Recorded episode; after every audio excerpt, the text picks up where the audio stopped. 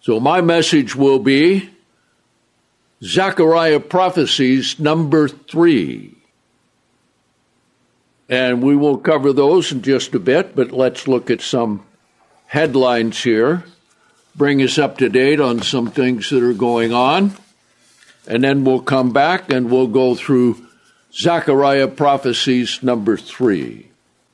Now, I hope everyone is getting news beyond the MSN. Now, MSN is mainstream media because they are the lying lips of the whole Biden government. And they're not telling the truth about what's happening with the economy. They tried to show the job numbers, how many jobs were created, and there were no jobs created in the private sector, but in the government sector. Okay?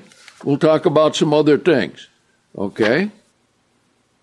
Again, UN plans to enter in totalitarian form of global governance. Now, that's going to happen. And it's going to be really control because they will have the power. Now, recently, one of our elders wanted to find out is it true that they can track me with my smartphone? So he got it set up. So he found himself on his smartphone as a blue dot. So he took the phone in his hand and he walked from room to room, and the blue dot went with him.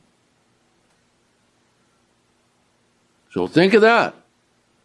And they're, they are developing a lot of things that are going to lead into a whole lot of control that they're not telling you anything about because they want to get them in position first.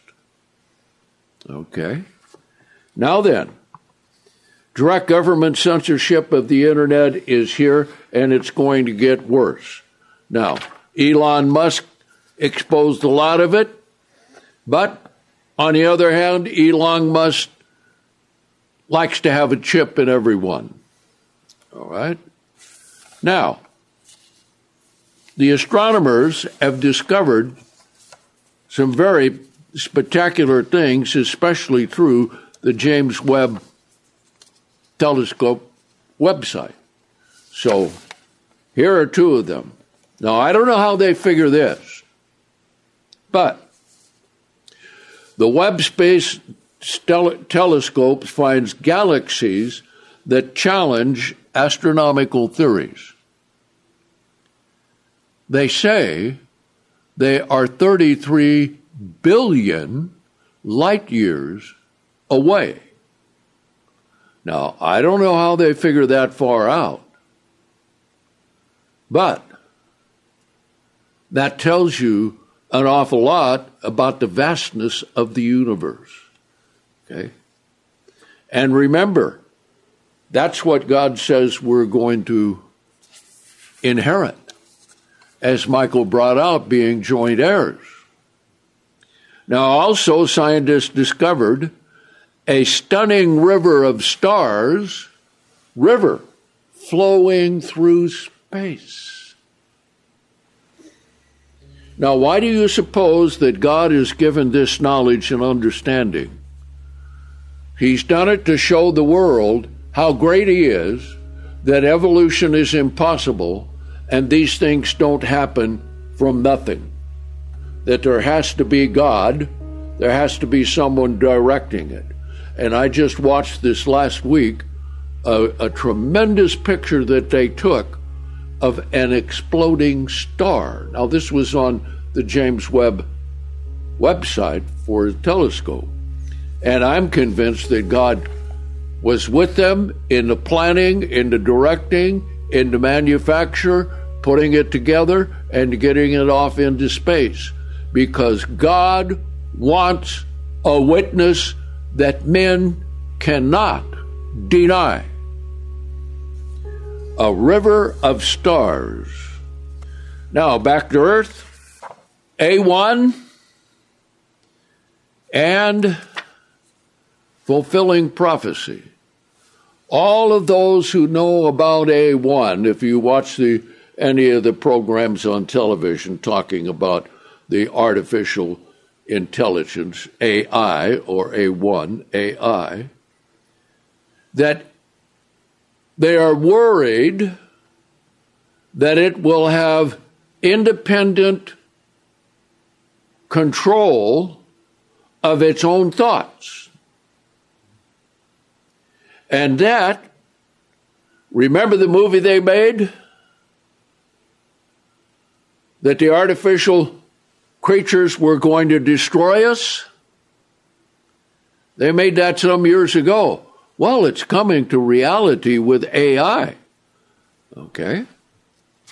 And with that, they're going to control speech, they're going to control what is said, and the internet is going to be completely policed so that only what they want on the internet will be on the internet, which means there's coming a day when we won't be on the internet. So that's why I keep saying get the real books. Okay? Now, here again, taking down free speech in China. Watch out for China because they are on the verge of a big economic depression. And guess who they have come to to get the money to help them have a soft landing? The American investors. And in particularly BlackRock to buy their bonds so they won't have a complete financial collapse. Here's one more. Leading Italian parliamentarian, he wants Rome to return the temple vessels to Israel. Okay. And they do not have the Ark of the Covenant. Now, as we have already covered the Ark of the Covenant, in Revelation 11 and verse 19, that is the definitive statement of where the Ark of the Covenant is. It's up by the throne of God in heaven.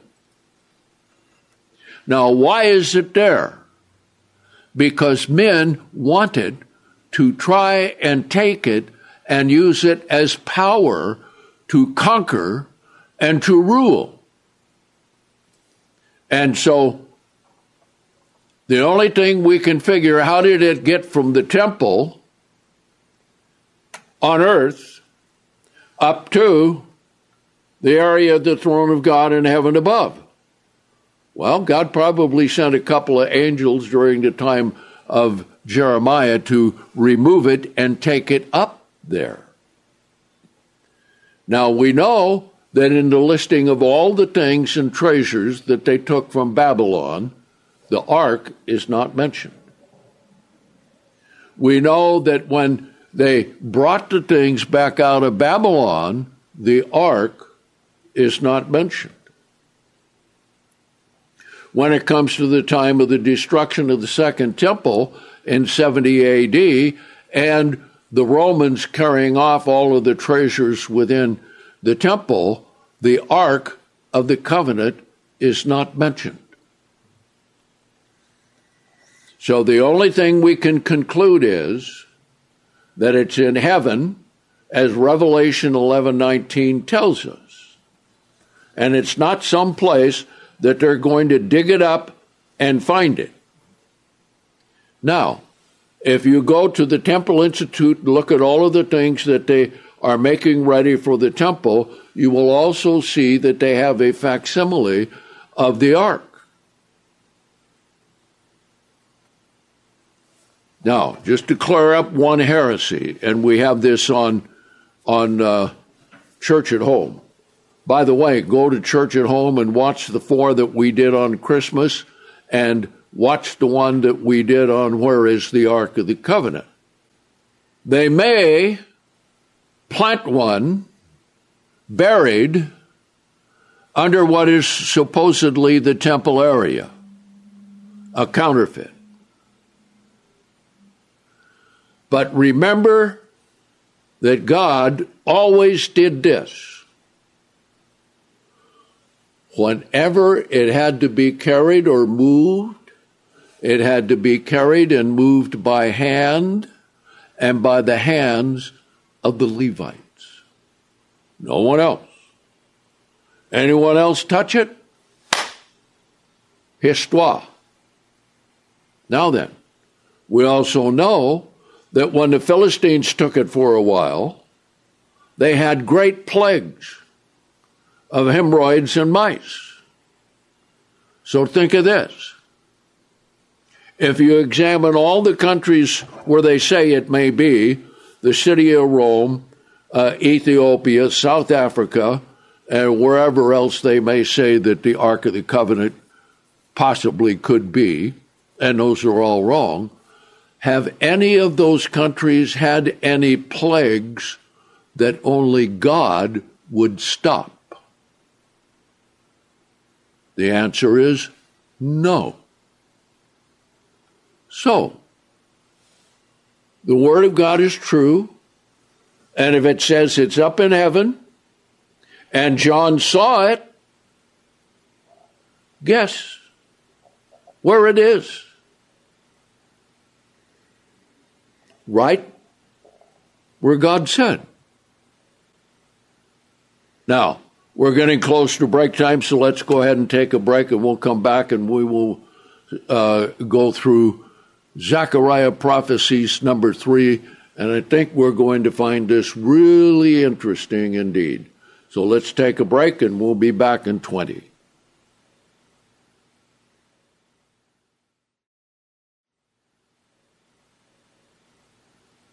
Welcome back, brethren. Now let's continue on with Zechariah prophecies number three. But before we get to the book of Zechariah, let's understand some things about prophecies. Prophecies sometimes it's just a one time occurrence, like the birth of Christ. Other times, there are dualities a first fulfillment, a second fulfillment. Other times, they are secular, as we find in Matthew 24 especially where Jesus said, Be on guard that no one deceive you, for many shall come in my name, saying, I am the Christ, and shall deceive many. Okay, then we're warned of false prophets. Okay, that is reoccurring, reoccurring, reoccurring down through every generation. And you go back and you look in the Bible and you find that there are false prophets, plenty of them mentioned in the book of Jeremiah, especially, because at the time that God was getting ready to send them off into captivity into Babylon, a lot of the other prophets were saying, No, it's not going to happen.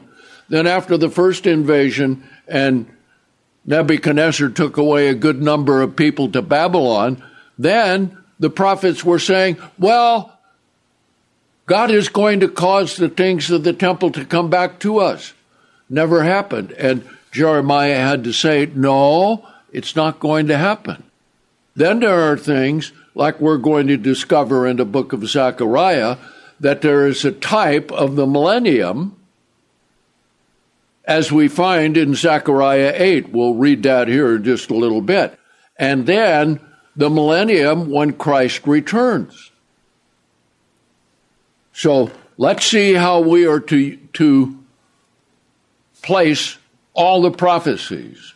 First of all, remember this the Sabbath, the Passover, and the holy days. And those, those are all structured in such a way that we are able, with the Passover and the holy days, to have a framework where these things will be fulfilled. And that's the key to understanding the book of Revelation as well. So then, when we look at these prophecies, we've got to be able to discern how they are fulfilled. So the way we do this is as we find in 2 Timothy, the second chapter, so let's go there. Okay. Because even Paul was writing that he was having difficulty with those in the church where at Ephesus, where Timothy was, that there were those preaching false doctrine. Okay? And he says this that if we're unfaithful, God is always faithful. Now let's pick it up here in verse 13. And if we are unfaithful, he remains faithful, 2 Timothy 2, verse 13, and cannot deny himself. See that you remain mindful of these things, earnestly charging them in the sight of the Lord. Not to argue over words that are not profitable in any way, but which lead to the subverting of those who hear. Now that's very important because all of fake Christianity in the world does not teach the truth. They take the truth and apply it wrongly. So here's what he says in verse 15 Diligently study to show yourself approved unto God. Okay? Now, this is true for all the elders and every one of us. We have to diligently study. That means with prayer and study every day. Okay? A workman, because being an elder or teacher is work. You have to work, you have to prepare, you have to you have to read, you have to write, you have to analyze, you have to do all these things led by the Spirit of God to understand what you need to do. Same way in everyone's individual life. How do we live? How do we think? How do we speak? What do we do? How do we view things? And especially living in a world today where there's so much false information coming in that you don't know what the truth is. I know one man who the only thing he watches is MSM, mainstream media, believes everything that they say. Well, where's that going to lead? Well, we'll have to wait and see. Okay, a workman who does not need uh, to be ashamed, rightly dividing the Word of God. Now, the Greek there means straightly cutting, because we're going to see, as we already have, that as you read along with some prophecies in the Old Testament, that all of a sudden, boom, here's a prophecy way in the future, just a verse or maybe even a sentence. Okay?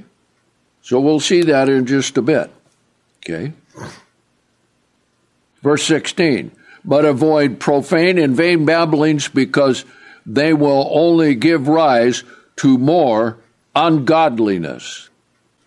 And their words will eat away at the body like gangrene, of whom is Hymenaeus and, and Philetus, okay, who have gone astray from the truth, claiming that the resurrection has already taken place, and are destroying the faith of some.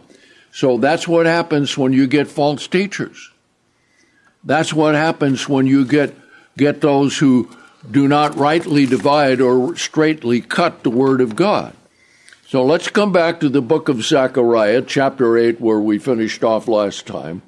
And let's see that when God brought the children of Israel, that is the Jews, and there were some children of Israel mixed in, but mostly all Jews, coming back from Babylon, and Ezra was the first wave. And then more came later, uh, And then Nehemiah had to come and make sure that the wall was built.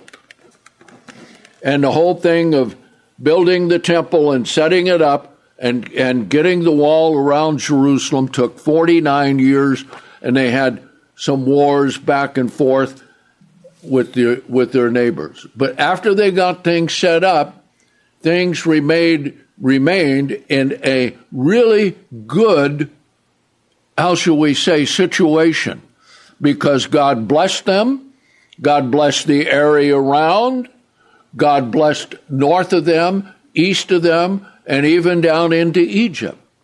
Okay? So here's what we find in Zechariah 8.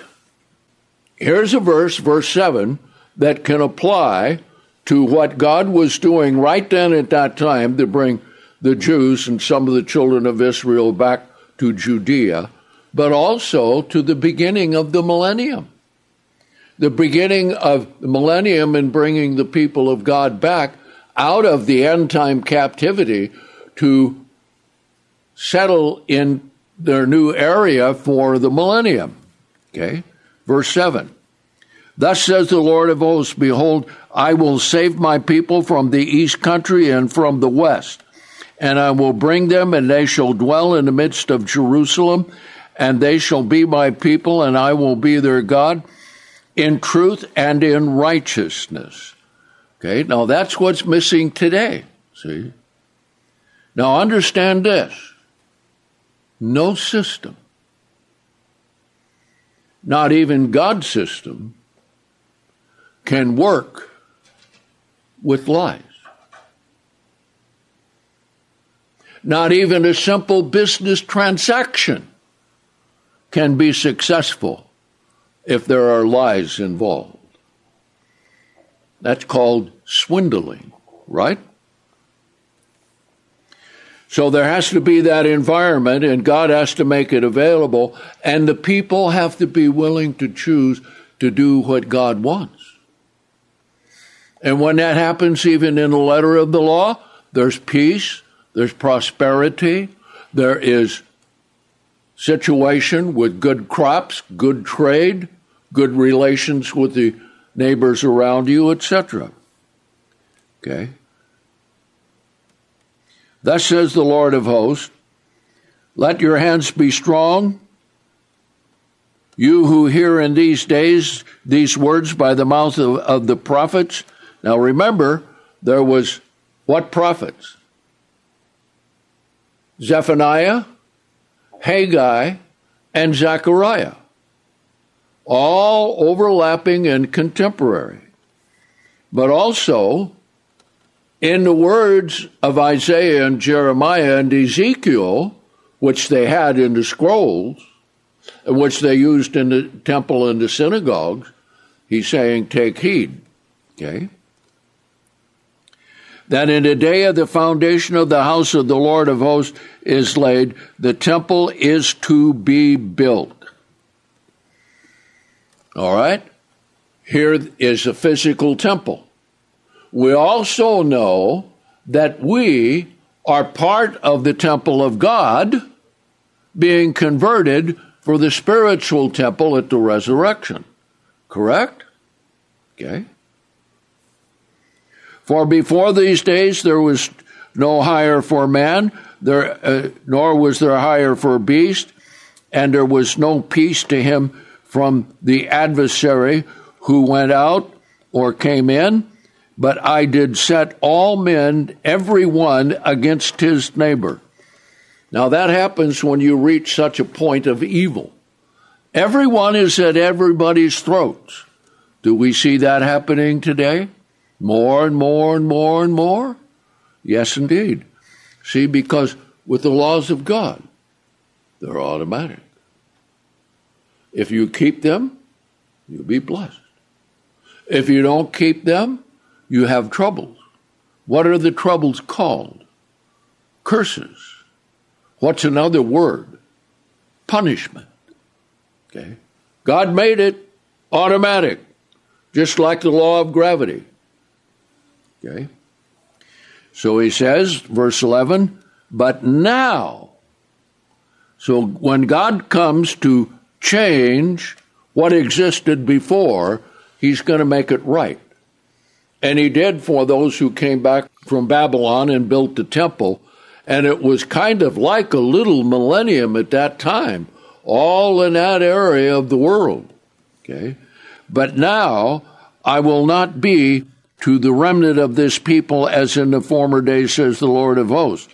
But they shall sow in peace, the vine shall give its fruit, the ground shall give its increase, and the heavens shall give its give their due, and I will cause the remnant of this people to possess all these things. So when the blessing of God comes, it comes. Now, when we have the blessing of God, the question then becomes for everyone at every time, whatever it does come, what are we going to do with those blessings? And remember this it's not how you start, it's how you finish. Look at how good King Hezekiah was. Look at all the things that he did. Look at how God spared Jerusalem from the Assyrians and the army of 180,000 men of the Assyrians who had come against the eastern part of Judea and ready to assault and come into Jerusalem. And Sennacherib sent messengers, generals, to say, We're coming to take the city. Don't fight us because we're coming to take us. Don't let Hezekiah say, The Lord is going to fight for us. Well, here's a letter you take to Hezekiah. So he took the letter. Isaiah was with him and, uh, as prophet.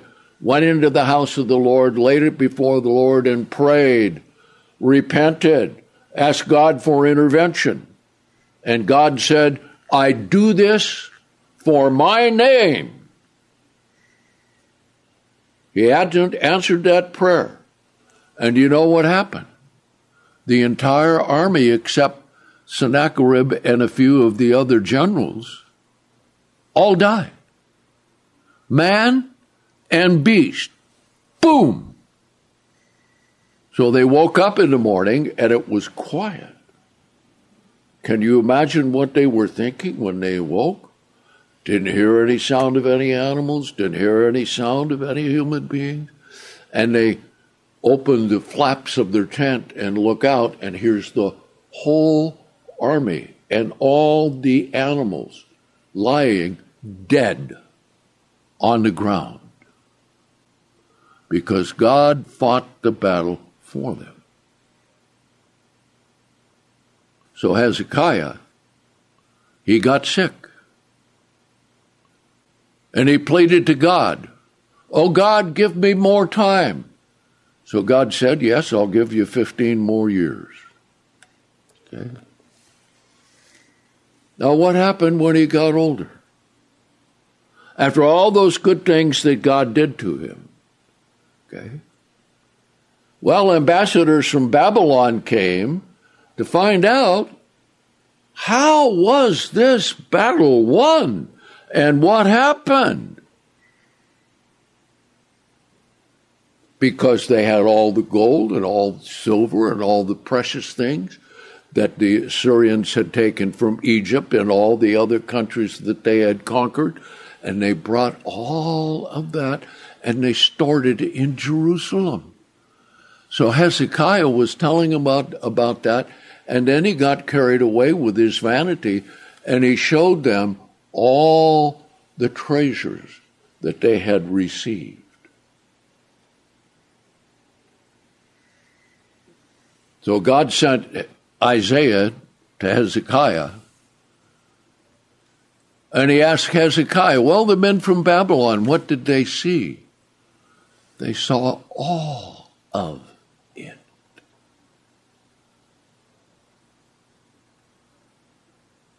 So, what was the message to Hezekiah? It's all going to Babylon. because you didn't honor me. But I won't do it in your day, but after you pass. And so then he made the statement, well, that's good. It won't happen in my day. So you see, how did Hezekiah finish? It was deeply marred. It didn't have to be that way. Okay? So likewise, when God gives the blessing here and he says, okay, they shall have peace. Now, verse 13. And it shall come to pass that as you were a curse among the nations, O house of Judah and house of Israel, so I will save you, and you shall be a blessing. Do not fear, but let your, your hands be strong. Now, that's a dual fulfillment. Okay?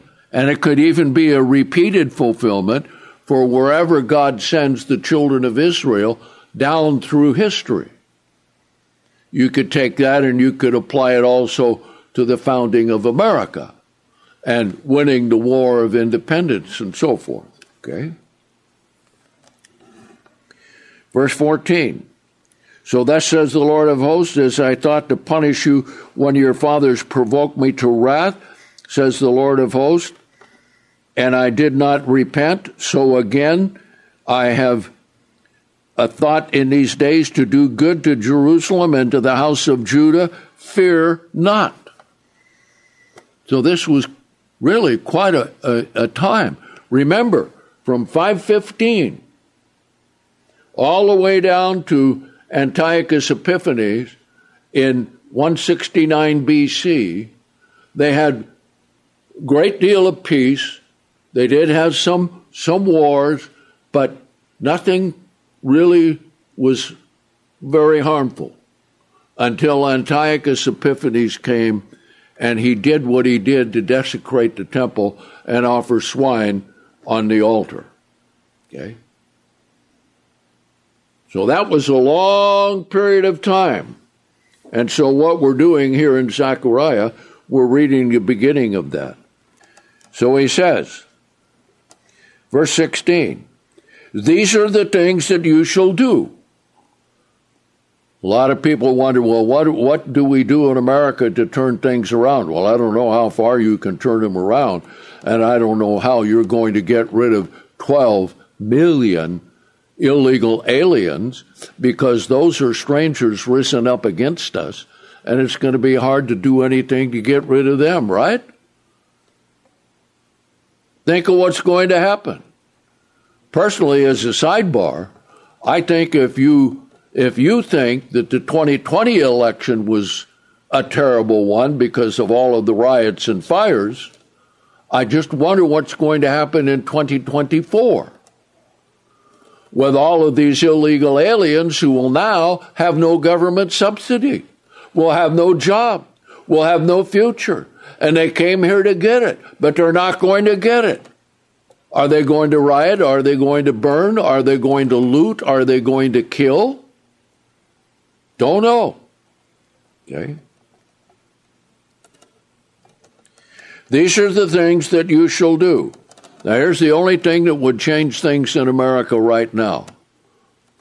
Let each man speak the truth to his neighbor.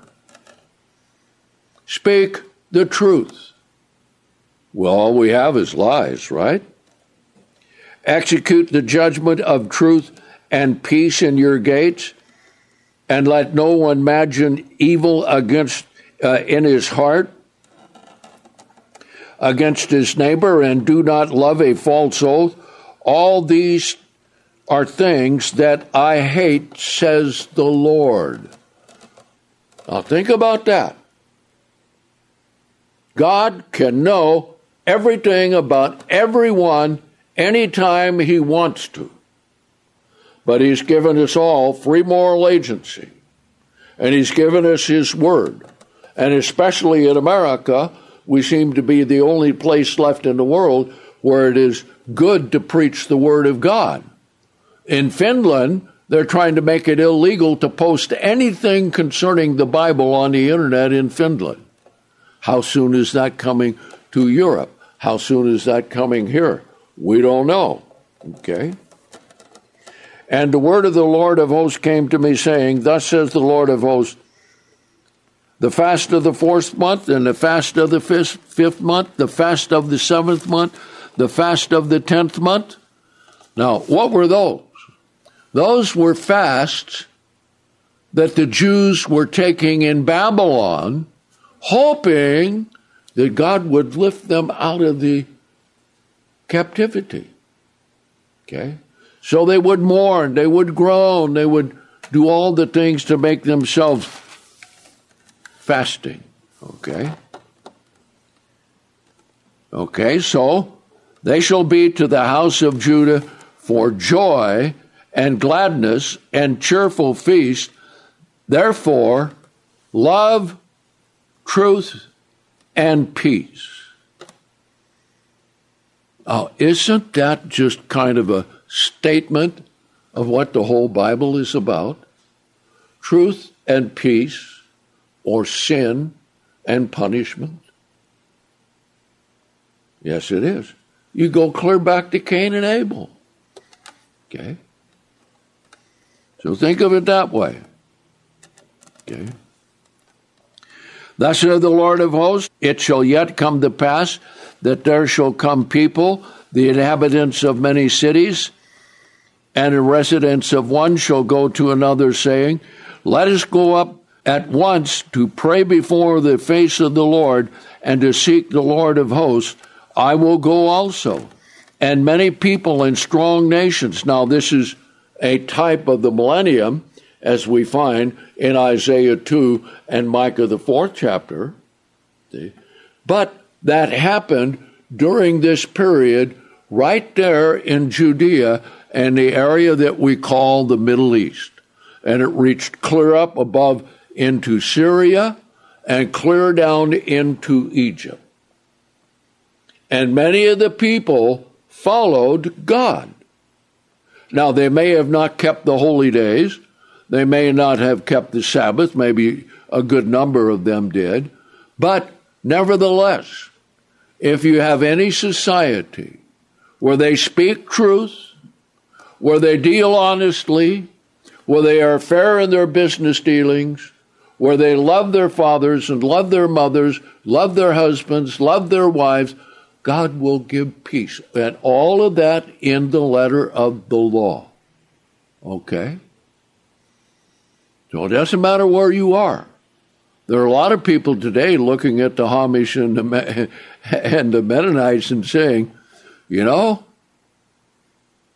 they don't use electricity, but they get along just fine. They live longer than any other people. They do believe a lot of parts of the Bible. Okay? That's quite a thing. Okay? And their horses, they reproduce each other, and they don't have to buy new cars and they don't have to repair them. They have wagons that they go in, but that's fine. So if you go to Indiana and you go to certain parts of Ohio and certain parts of Pennsylvania, you'll go to the cities where you you will see that they have a lane for the horse-drawn carriages. Now, when we kept kept the feast in Shipshewana, that was an Amish city, and it was really quite nice to do that. Okay? Now, what's another advantage? Okay, what did they have? They didn't have to buy gasoline. The horses eat grass and grain, and we plant it and it grows. Who gives that? God does. See? So, right there is an example for us of what would happen if people would turn to God. Okay? That happened then. Okay? Thus says the Lord, in those days it shall come to pass, verse 23, that ten men out of all the languages of the nations shall take hold and shall seize the skirt of a man, a Jew, saying, I will go with you, for we have heard that God is with you. How powerful was that peace that God gave? Okay? Well, during that, that space of time, from 515 BC clear down to 209 BC. Okay? Because Ezra set up the great synagogue. And the great synagogue was like the governing body of the Jews. And they followed the things in the Bible. They had the temple, they had the offerings, God was with them, everything was going fine.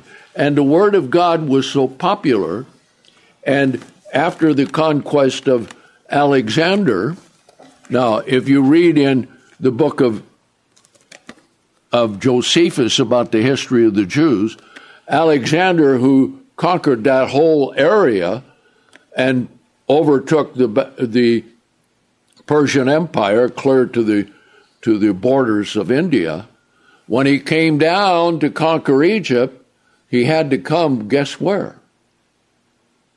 He had to come through Judea, where the Jews were.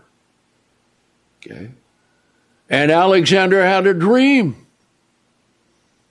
And the dream was that when he got there, he would be met by a priest and a whole host of those working at the temple.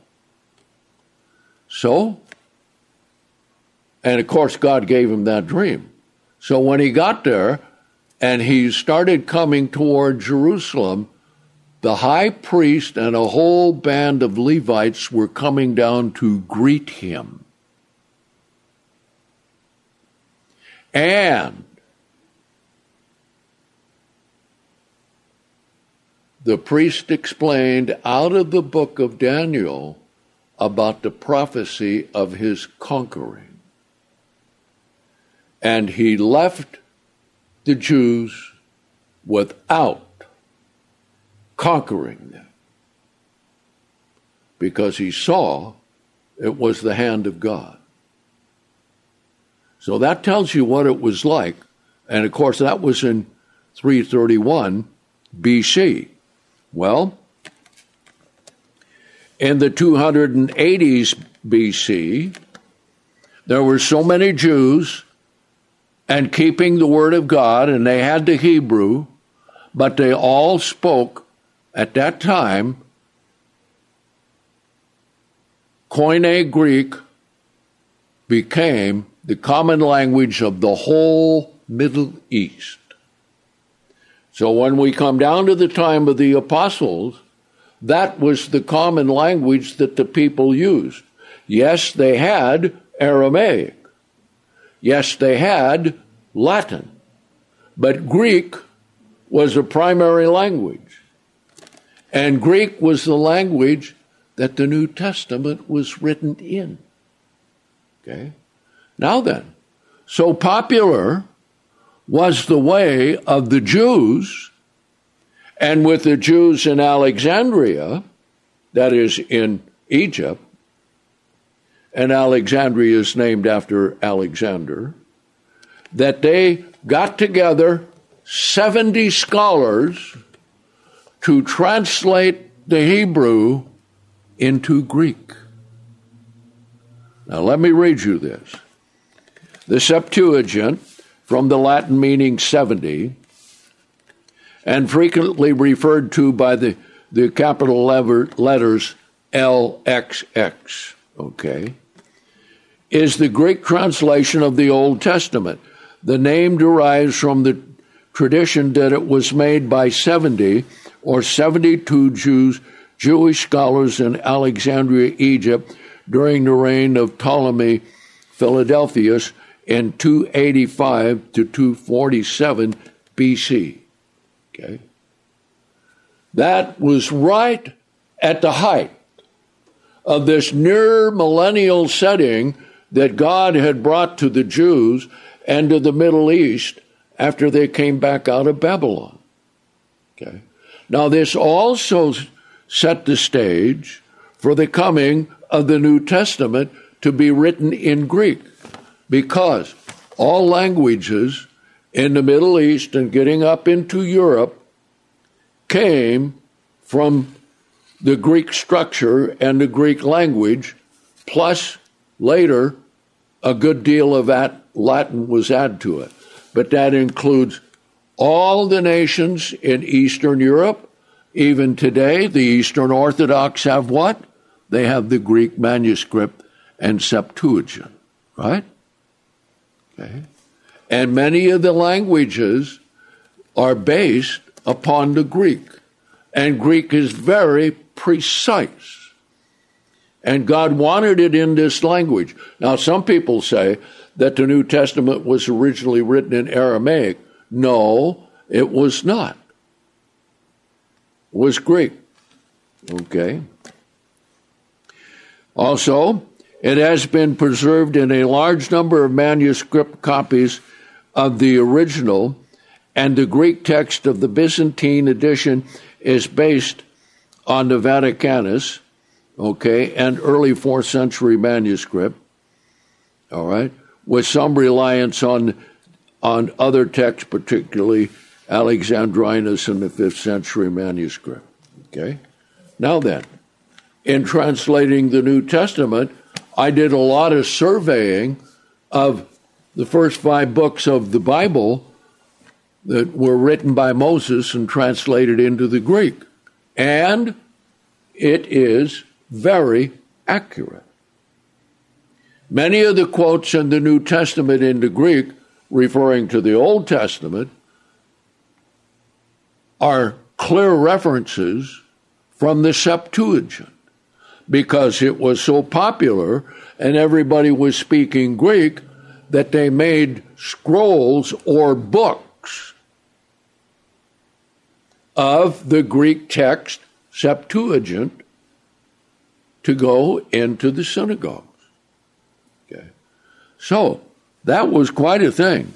So this whole period, this whole period was a time like a mini millennium. Now let's come to chapter 9. Book of Zechariah, chapter 9. The burden of the word of the Lord against Hadrach and its resting place, Damascus, when the eyes of man and all the tribes of Israel shall be toward the Lord. Hamath also, a border on it, Tyre and Sidon, though they were very wise. Tyre shall build herself a stronghold. Now, you read the history of Tyre. Tyre was conquered by the Persians, and then they moved the city out to an island. And in order to conquer it, Alexander tore down the whole city on the shore, threw it into the Mediterranean, and made a causeway to go out to Tyre and conquered it. Okay. But here it says they're going to heap up gold, they're going to heap up silver, etc., etc. Verse 7 And I will take take away the blood from out of their mouths and the, his abomination from between his teeth, but the remnant even shall be for our God, and he shall be as a governor of Judah and an Ekron like a Jebusite and I will camp around my house because of the army, because of him who passes by, and because of him who returns, and no tyrant shall pass through. Okay? Then he says, now here in verse 9, this is quite a thing. Here is what we find many times in the Old Testament. You go along in some prophecies, they may be current, they may be an accurate telling of history of what was happened, and then all of a sudden, boom! Here's a short prophecy about the Messiah. Okay? Well, we read that last time with the branch, right? Okay? Let's read it here, verse 9. Rejoice greatly, O daughter of Zion. Shout, O daughter of Jerusalem. Behold, your king comes to you. He is triumphant and victorious, yet meek and riding on a donkey, even on a colt, the foal of a donkey. Okay. That one verse. That was fulfilled when Jesus came in triumphant into Jerusalem. There it is, right there. Then he says, And I will cut off the chariots from Ephraim and the house of Jerusalem, and the battle bowls shall be cut off, and he shall speak peace to the nations, and his dominion shall be from one sea to sea, and from the river to the ends of the earth. Now, what is that? That is a prophecy of the coming kingdom of God. So here we have in two verses.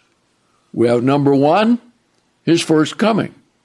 Number two, his second coming and setting up of the kingdom of God.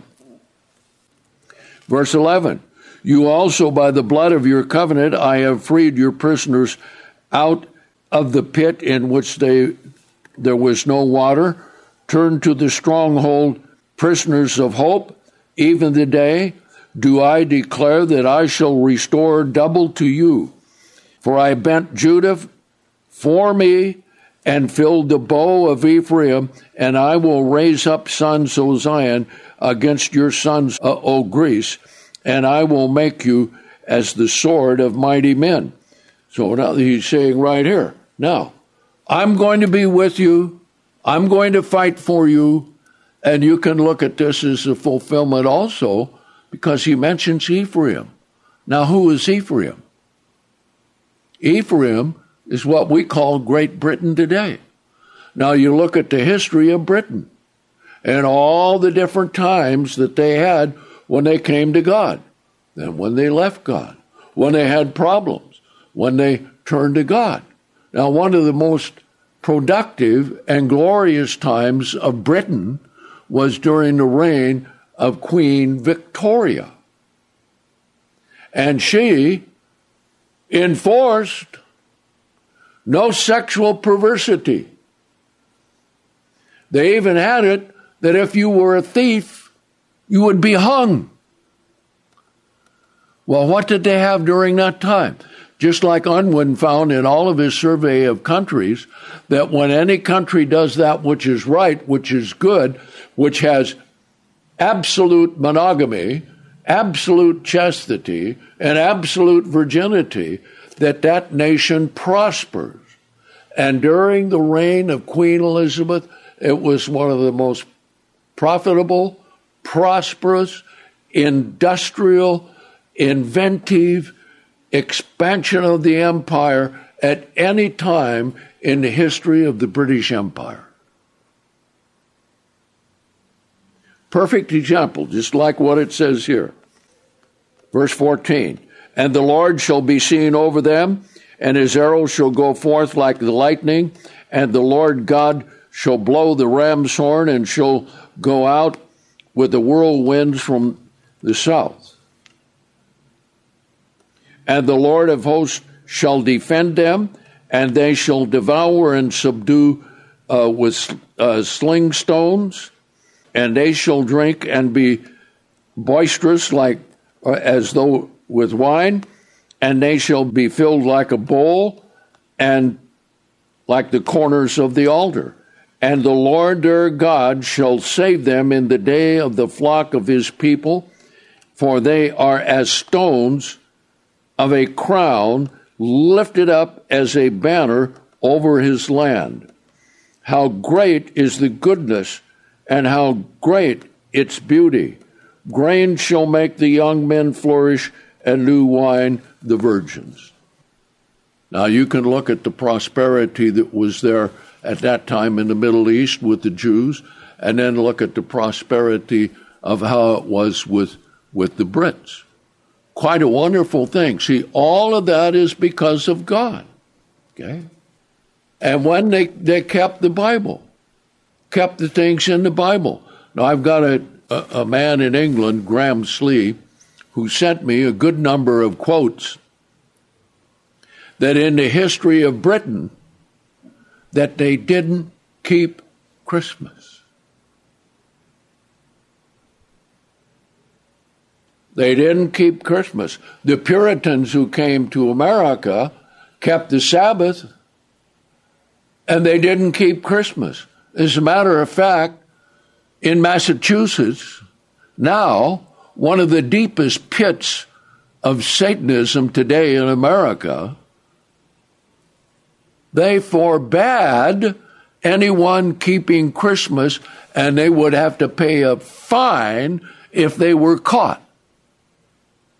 Now look at it today.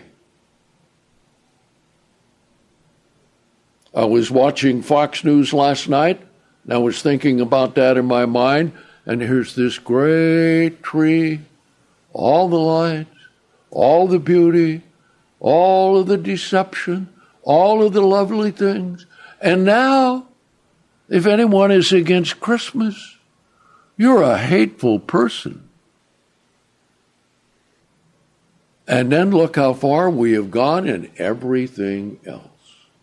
Okay? Well, we'll continue on next time, see if we can finish up the book of Zechariah, because it ends up with the return of Christ. So, this will help us understand how we can study the prophets and how we can key them to the holy days, key them to the other prophecies which show the coming kingdom of God. And always remember, we have been called to participate in that. We have been called to be the leaders and teachers and the priests and the administrators for all the world. And think of what a gigantic thing that is going to be when we come down off the sea of glass after the resurrection to take over the world. to stop all war, to bring peace to all people. So, all of the things that we read in these prophecies, it always ends up at that point.